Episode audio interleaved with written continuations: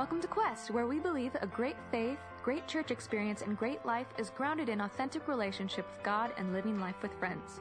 Join us today in changing our world one friendship at a time. If you would like more information about connecting at Quest, stay tuned after the message.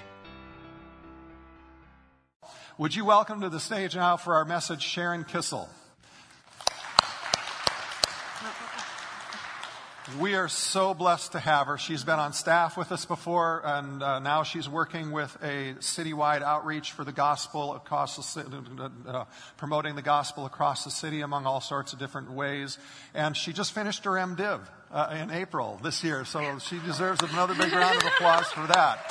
So she's got a fantastic message for you. Would you welcome her? Oh, thank you, Ross. I'm so honored to be here again with you all today so we can unlock more of the truths of our Father's love for us and all that He has done for us. So let's get started. Have any of you ever purchased one of those butterfly kits? So you buy them at a toy store or a science store. You can probably order them online now. And you take this kit home and you open it up, and inside it, there's this mesh container. And there's this little card. In the olden days, you had to mail it off to the manufacturer. It now probably has a code you can do online. And while you're waiting the arrival of your new pets, you go outside, you gather some leaves, you gather some twigs, and you bring them inside and you make this loving little home for your new pets. And on that exciting day, the caterpillars arrive. They come in this little plastic container, and you transfer them um, out of the container into this new home. And from that point on, really all you have to do is feed them a little bit and watch this incredible transformation that takes place. So they're these fuzzy little creatures and they crawl around and, you know, they're cute. But one day when you wake up, suddenly your caterpillars are gone. And in their place, there are what look like these ugly mud balls. And if you didn't know better, you'd throw this mud ball in the trash. But don't do that. Because inside this, what a scientist would call a chrysalis, your caterpillar is actually being transformed into something new. And if you're patient, it takes a little while. Eventually, they form their wings, and then they start beating their wings against the edge of this chrysalis. And when they're strong enough, it breaks open and they break out. And then the manufacturer tells you, you know, that, that little mesh container really isn't the appropriate environment for them, and you have to go and release them in the wild after a few days. So they've, in spite of the fact that they still have the same DNA that they had when they were a caterpillar, that they do as a butterfly, they've been transformed into something new. And they have to have a new environment. Well, something very similar happens to us when we become followers of Jesus Christ that we are transformed into a new creation. And so today we're going to talk about what it means to be a kingdom citizen, a new creation in Christ. Let me pray. Father, we thank you that you are a loving Heavenly Father. We thank you for the gifts that you have poured out on us. Today, Father, as we come before you and we, we come seeking to understand that you would take this information from head knowledge to heart knowledge, Father, that you would give us eyes that see, you'd give us ears that hear, you'd give us hearts that understand and that you would um, just put your power, put your anointing on my words. And Holy Spirit, we welcome you to come and move in this place, to come and move in the homes of the people watching any way you want to come. And we pray that in Jesus' name. So our grounding verse for today is 2 Corinthians 5:17. Let's just turn to that. Let's read that together. So it says, "Therefore, if anyone is in Christ, he is a new creation. The old has passed away, and behold, the new has come. Now, these are simple words, but they're very profound words given by the Apostle Paul to the church in Corinth about 56 AD. Um, we shouldn't gloss over these because these are theologically rich. They're going to help us move forward in our walk with God. They have deep meaning. They're what is known as um, Second Corinthians is what is known as an occasional document. All the epistles of Paul, the letters of Paul, are occasional documents, just to share some background. And what that means is they were written to a specific group of people at a specific point in time to cover a specific event. And Paul in these letters is doing what we would call task theology. That he's imparting wisdom, he's imparting understanding that people are going to need to move forward in their life with God. That they're going to need in order to walk in the abundant life that the Lord Jesus Christ has called to give them. To unlock God's dreams for their lives. So in both letters, Paul's writing to the Corinthian church, which is a city in the Roman Empire. Geographically, it's strategically placed between two harbors. Know, there's a lot of traffic through this place. Um, in this area, there is the greater metropolitan area of Corinth. There is over 100,000 citizens, and it's culturally diverse. A lot of the Roman military elite came and retired in this place, so it must have been nice. And there were also a lot of Greek speaking citizens who were less economically advantaged. And before the gospel of Jesus Christ arrived there, this city was pagan through and through. And we know that Paul spent about 18 months of his life living in Corinth on his second missionary journey, discipling these new converts. And Paul had his work cut out for him. This was a congregation filled with controversy. So in spite of the fact that the Corinthians, they were born again Christians. They had accepted Jesus Christ as their Lord and Savior. They had been filled with the Holy Spirit and they were moving in spiritual gifts. They were seeing signs, wonders, miracles, healings, and deliverances happening in their midst. But at the same time, some of them in the church were still hanging on to some really unhelpful pagan practices that was hindering them from moving into the fullness of the life that Christ had died to give them. Others of them were walking in fleshly, you know, fleshly things, such as striving, greed, greed, you know, envy, pride, particularly around the area of spiritual gifts. And Paul knows that what's at the core of this issue, the core of the problem facing the Corinthian church, is they don't understand their identity. They don't understand who they are in Jesus Christ. They don't understand the ramifications of what the death of Christ and the infilling of the Holy Spirit has done for us. And so in Paul's passage, he says, You're a new creation. Well, what's he really mean by that? So let's start by just looking at that Greek term, new creation. It's kaine ktisis. Kaine ktisis. And when that word group is used together, it means a cosmic eschatological event has happened. Something re- reserved for the future age, the end times, eschatological has come into being in the present time. And so creation was a cosmic event. The incarnation of Christ was a cosmic event. And what Paul is now telling these Corinthians is because you have received Jesus as your Savior, you have been filled with the Holy Spirit, a cosmic event has happened to you. That something that did not exist before has now come into being. That the caterpillar is now irrevocably a butterfly. And every time the apostle Paul uses that phrase, he's trying to help people understand that through Christ they've been elevated to this grand new status. It's a supernatural, eschatological transformation that's happened whether you feel like it or don't. So have you ever said to yourself, there has to be more to life than this? Well, you're not wrong in that thinking. That's what the Apostle Paul is addressing here in the grounding scripture for today. He's trying to tell people that that broken, fallen state that came about because Adam and Eve isn't what we were created to be. That we were created to be something more.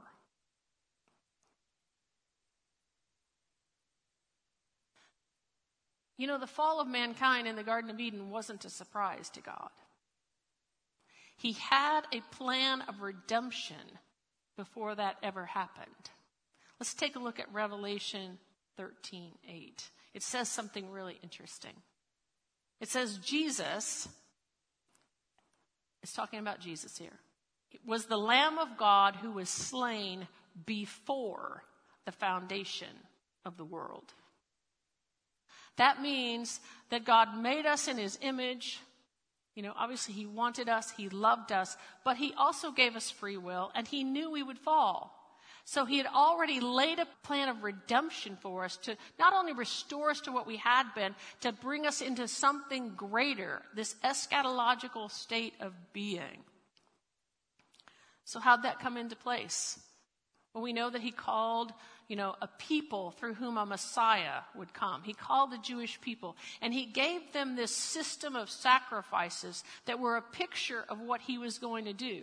That under that Old Testament sacrifice system, you'll recall that, that when they sinned, they had to slaughter a lamb. Blood was shed for the forgiveness of sins, but it was temporary. They had to keep going back and going back and going back. But Jesus Christ was the final sacrifice for sin the final Old Testament sacrifice for all sin, for all time, for all humanity. That now all you have to do is receive what Christ has done for you and that it's finished. So let's just take a look at more about what God said when he set aside the Jewish people. What's the Redeemer going to look like when he comes? What did, what did God say in Scripture? Let's turn to Isaiah 9, 6, and 7, and let's just read a little bit about it. This is one of many passages about Christ in the Old Testament. Let's just read this. For us a child is born, and to us a son is given. And the government shall be upon his shoulders, and his name shall be called Wonderful Counselor, Mighty God, Everlasting Father, Prince of Peace. And of the increase of his government and peace there will be no end. On the throne of David and over his kingdom to establish it and uphold it with justice and righteousness from this time forth forevermore. The zeal of the Lord of hosts will do this. So, what God is saying to Isaiah is the Messiah is going to bring an eternal kingdom. There's going to come a kingdom that's going to replace the earthly kingdom and it's going to last forever. The prophet Jeremiah shares some more about this eschatological event that's going to take place. Let's look at Jeremiah 31 33. So this is written, um, again, it's a word from God, it's to Jeremiah, and it's written at a time where the old covenant is in place. And God's telling him there's going to be a new covenant coming. So for this is the covenant I will make with them, with the house of Israel in those days, declares the Lord. I will put my law within them, and I will write it on their hearts. I will be their God, and they will be my people. This is an internal transformation. This is not external information. This is not works. This is something God's going to do internally to creation. In fact, in the next verse, he goes on to say, For they shall know me. And that word know is the Hebrew term yada. It means they will know me by experience. They will know me the way a husband knows a wife. It will be intimate. They will know me. The Old Testament prophet Ezekiel adds this. Let's look at Ezekiel 36 26. It's God again speaking. I will give you a new heart and a new spirit I will put within you. Ezekiel is talking about a supernatural event. He's talking about a new nature. So you might recall the last time I shared with you we talked about the fact that the gospel, the good news of the Lord Jesus Christ, has two parts. And the first part of the gospel is the gift of God's Son, the long awaited Messiah. And the second part of the gospel is the gift of the new covenant promise, the Holy Spirit. So what we're really talking about today is the impact on our lives of the gospel. What personally happens to us because of the good news of Jesus Christ. So we'll recall that the Old Testament was a visitation culture. And what we mean by that is the Holy Spirit visited people like Moses, David, and Gideon to do a specific task at a specific time. But that the New Testament, the New Covenant, is a habitation culture. The divine Spirit of God, the eschatological spirit of the future age, comes to live inside of us. We are transformed into a new creation. He never leaves us or forsakes us after that born again experience. That all the prophetic words spoken in the Old Testament have been fulfilled in Christ. So let's just think about what that means for a minute. God Himself became incarnate.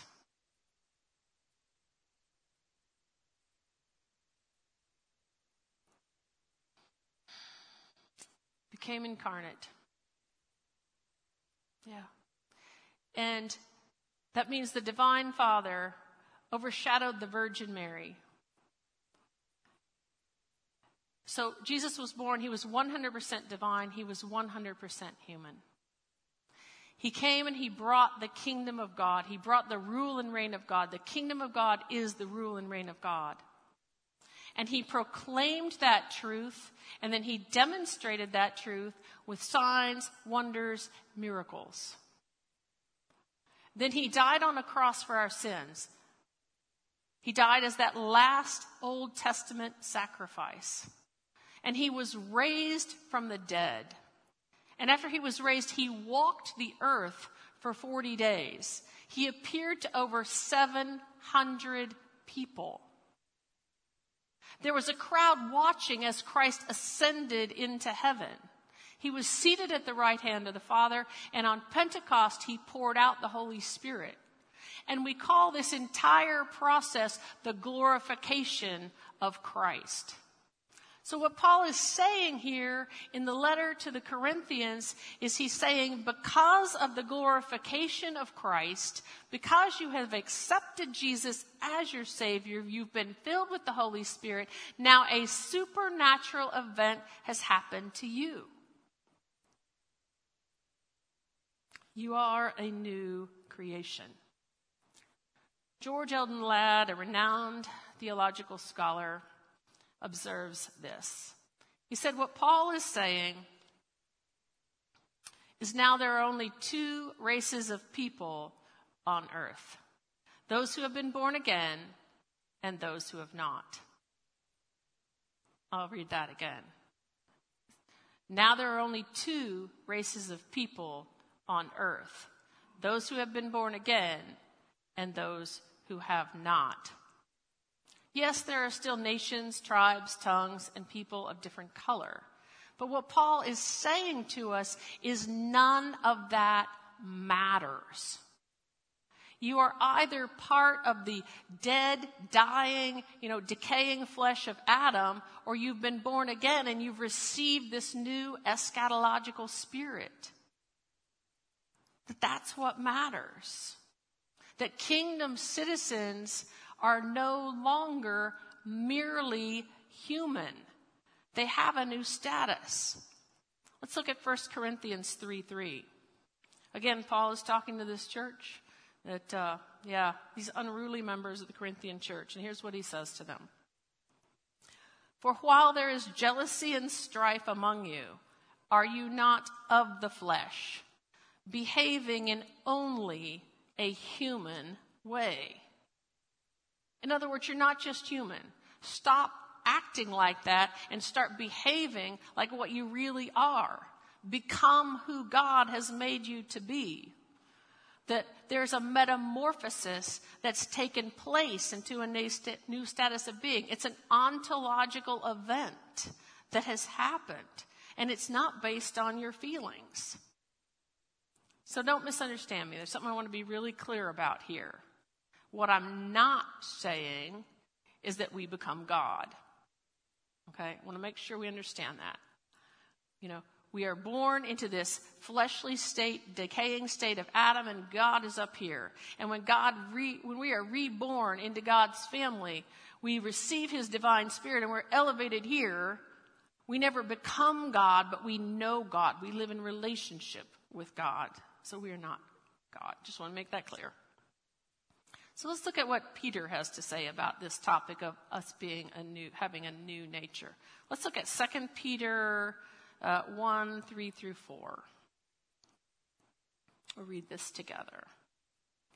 His divine power, that's God, God's divine power has granted to us all things that pertain to life and godliness through the knowledge of him who called us into his own glory and excellence, by which he has granted to us his precious and very great promises. Let's pause for a minute. God has granted us precious and very great promises. What are those? They're the Messiah and the Holy Spirit. So because you have the Messiah and the Holy Spirit, so that through them you may become partakers of the divine nature.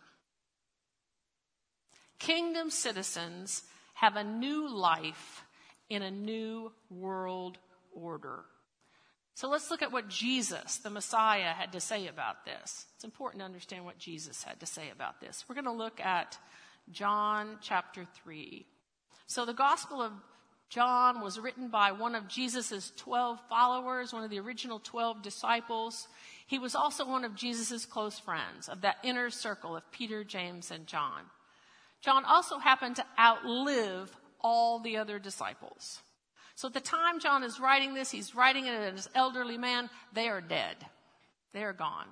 And John assumes in writing this that you already know what's in the other three gospels. That you know what's in Matthew, Mark, and Luke that you have accepted Christ as your Savior, you've been born again. And what John is doing as an elderly man, as a church father, is he is, he's nearing the end of his life. And so he's trying to impart wisdom that you are going to need, the most important things he thinks it is for you to remember. And John records this interesting interaction between Jesus and Nicodemus. Let's read it. For now there was a man of the Pharisees named Nicodemus a ruler of the Jews. And this man came to Jesus by night, and he said to him, Rabbi, we know that you are a teacher come from God, for no one can do these signs that you do unless God is with him. And Jesus answered him, Truly, truly, I say to you, unless one is born again, he cannot see the kingdom of God. And Nicodemus said to him, how can a man be born again when he's old? How can he enter a second time into his mother's womb and be born? And Jesus answered him, Truly, truly, I say to you, unless one is born of water and the Spirit, he cannot enter the kingdom of God. Skipping to verse 9, Nicodemus said to him, How can these things be? And Jesus answered him, are you a teacher of Israel, and yet you do not understand these things? Now, Nicodemus is a respected Jewish teacher. He has seen Christ at work. He has seen Jesus proclaiming the kingdom of heaven is at hand, demonstrating that with signs, wonders, miracles, deliverances.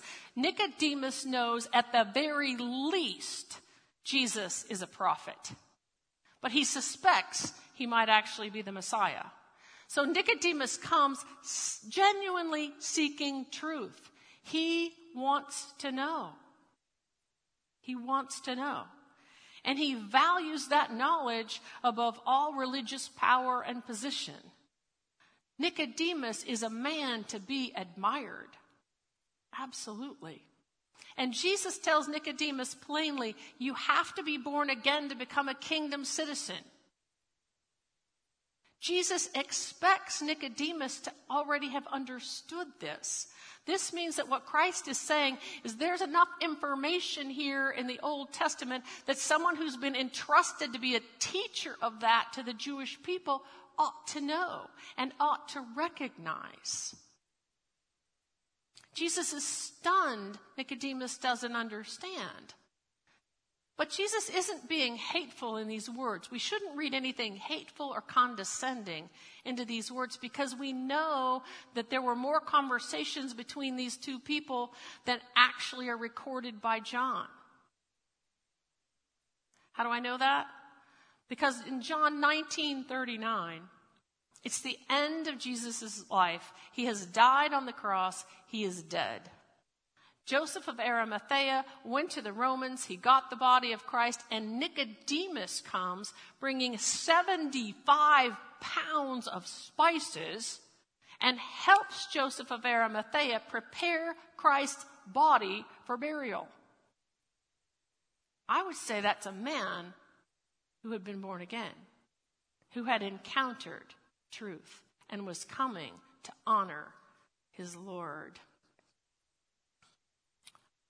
So there's another aspect of this eschatological reality that, that we cannot ignore or we're going to miss the fullness of what Christ has for us. Craig Keener is a brilliant modern scholar. And as a youth, Craig Keener was a self proclaimed atheist. Until one day he had an encounter with God. He accepted Jesus Christ as his Lord and Savior. He was filled with the Holy Spirit and he has used his brilliant mind to help other people unlock Scripture. I'm grateful for Craig Keener. So Keener says this Early Judaism also employed the language of a new creation in a variety of manners. It was, first of all, an eschatological world. So, what Keener means is there would come a time in human history when the, the future age, the eschatological age, would break in to the current age. And it would replace everything, it would recreate everything in humanity, including God's image bearers. So we know at creation, time was, you know, set into this present age and it's been moving along in this chronological time. So there would come an age where the future age broke in. And we know with the incarnation of Christ and the glorification of Christ, that age came and they overlap. That we now live in this age where we are both still here in the flesh and yet there's this new spiritual reality that's come into being. And just as the caterpillar has to learn to live in this new environment when it becomes a butterfly, we as born again Christians have to learn what it means to be in the flesh and yet still be part of the spirit. So Paul would describe our new state of being as things like this. He would say things such as uh, Colossians 1:13, you've been transferred out of the kingdom of darkness into the kingdom of God's beloved son. Or in Ephesians 2 6, he says, You are already seated in the heavenlies with Christ. In spite of the fact you're still here in the flesh, you're also already seated in the heavenlies with Christ. That you have been given an authority now from Christ. And that word for authority is the Greek word exousia. And it means this it signifies a ruling power a bearer of authority, the right to use power, the rights of a king that can be delegated to others. And this exousia is inextricably linked to being a kingdom citizen. There is no other way for a human being to get exousia. So Satanists go and they do their worship of Satan and their cultic activities to try to get power, but they can never have exousia. It's why only Christians can drive out demons. If you look at Acts chapter 11, the sons of Sceva were not followers of Christ. And one day they tried to drive out a demon and they got beat up. It's an interesting story.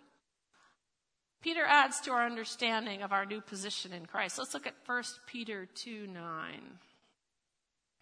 What he has to say about what we've become. You are now a chosen race. You are a royal priesthood. You are a holy nation. You are a people for God's own possession. As a new creation in Christ, we have this elevated status. We're in God's royal family. The keys to the kingdom have already been given to you. Not only that, but you all, you serve on the altar of God. You stand there as a priest, a priestess. You actually live under an open heaven with 24 7 access to God. You have access to God for every problem that's facing you, your family, your neighbors, your workplace. That you've been entrusted with this exousia to stand there and intercede. To help bring that kingdom of God and make it a reality in the lives of the people around you. You carry the very presence of God Himself and live under this open heaven. We've been entrusted. So, where do we go from here?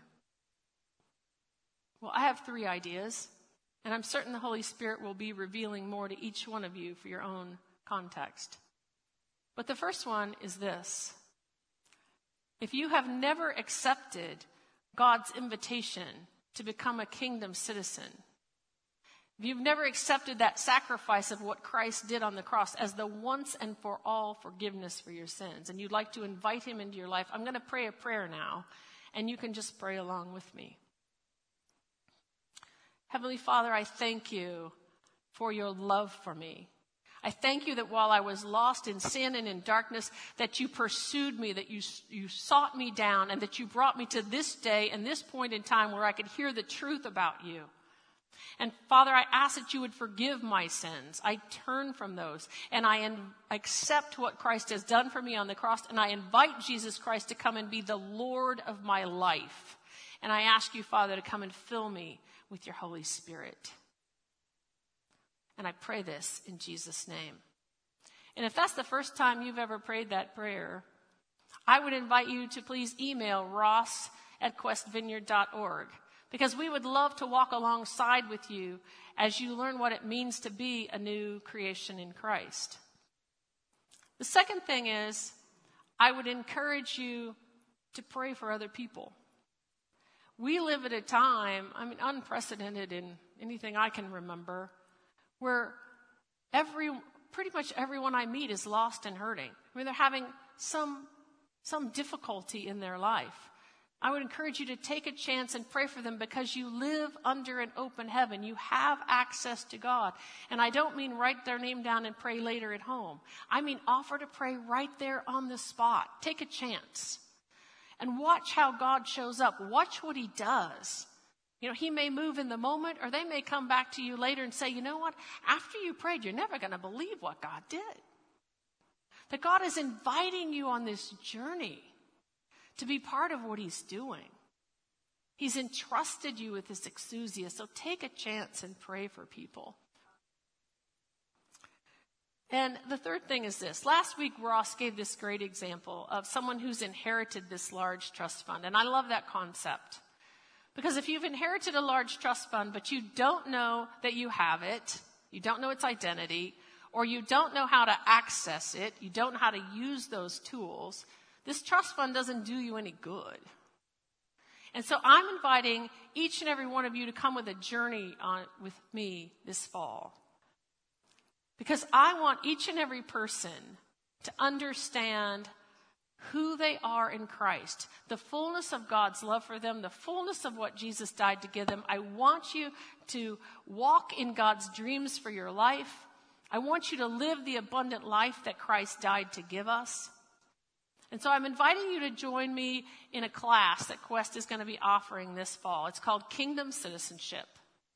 And it's a 14 week class. It's one semester of your life. It's going to meet on Sunday night starting September 12th from 6 to 9. And in this class, we're going to study the Word of God because it affects every part of our lives, you know, our relationships, our workplaces. We're going to study the Word of God. In the second half of the class, we're going to learn how to move in the Spirit of God, in the power of God. We're going to learn how to do healing, how to prophesy, how to do deliverance. So it's grounded in Word and Spirit.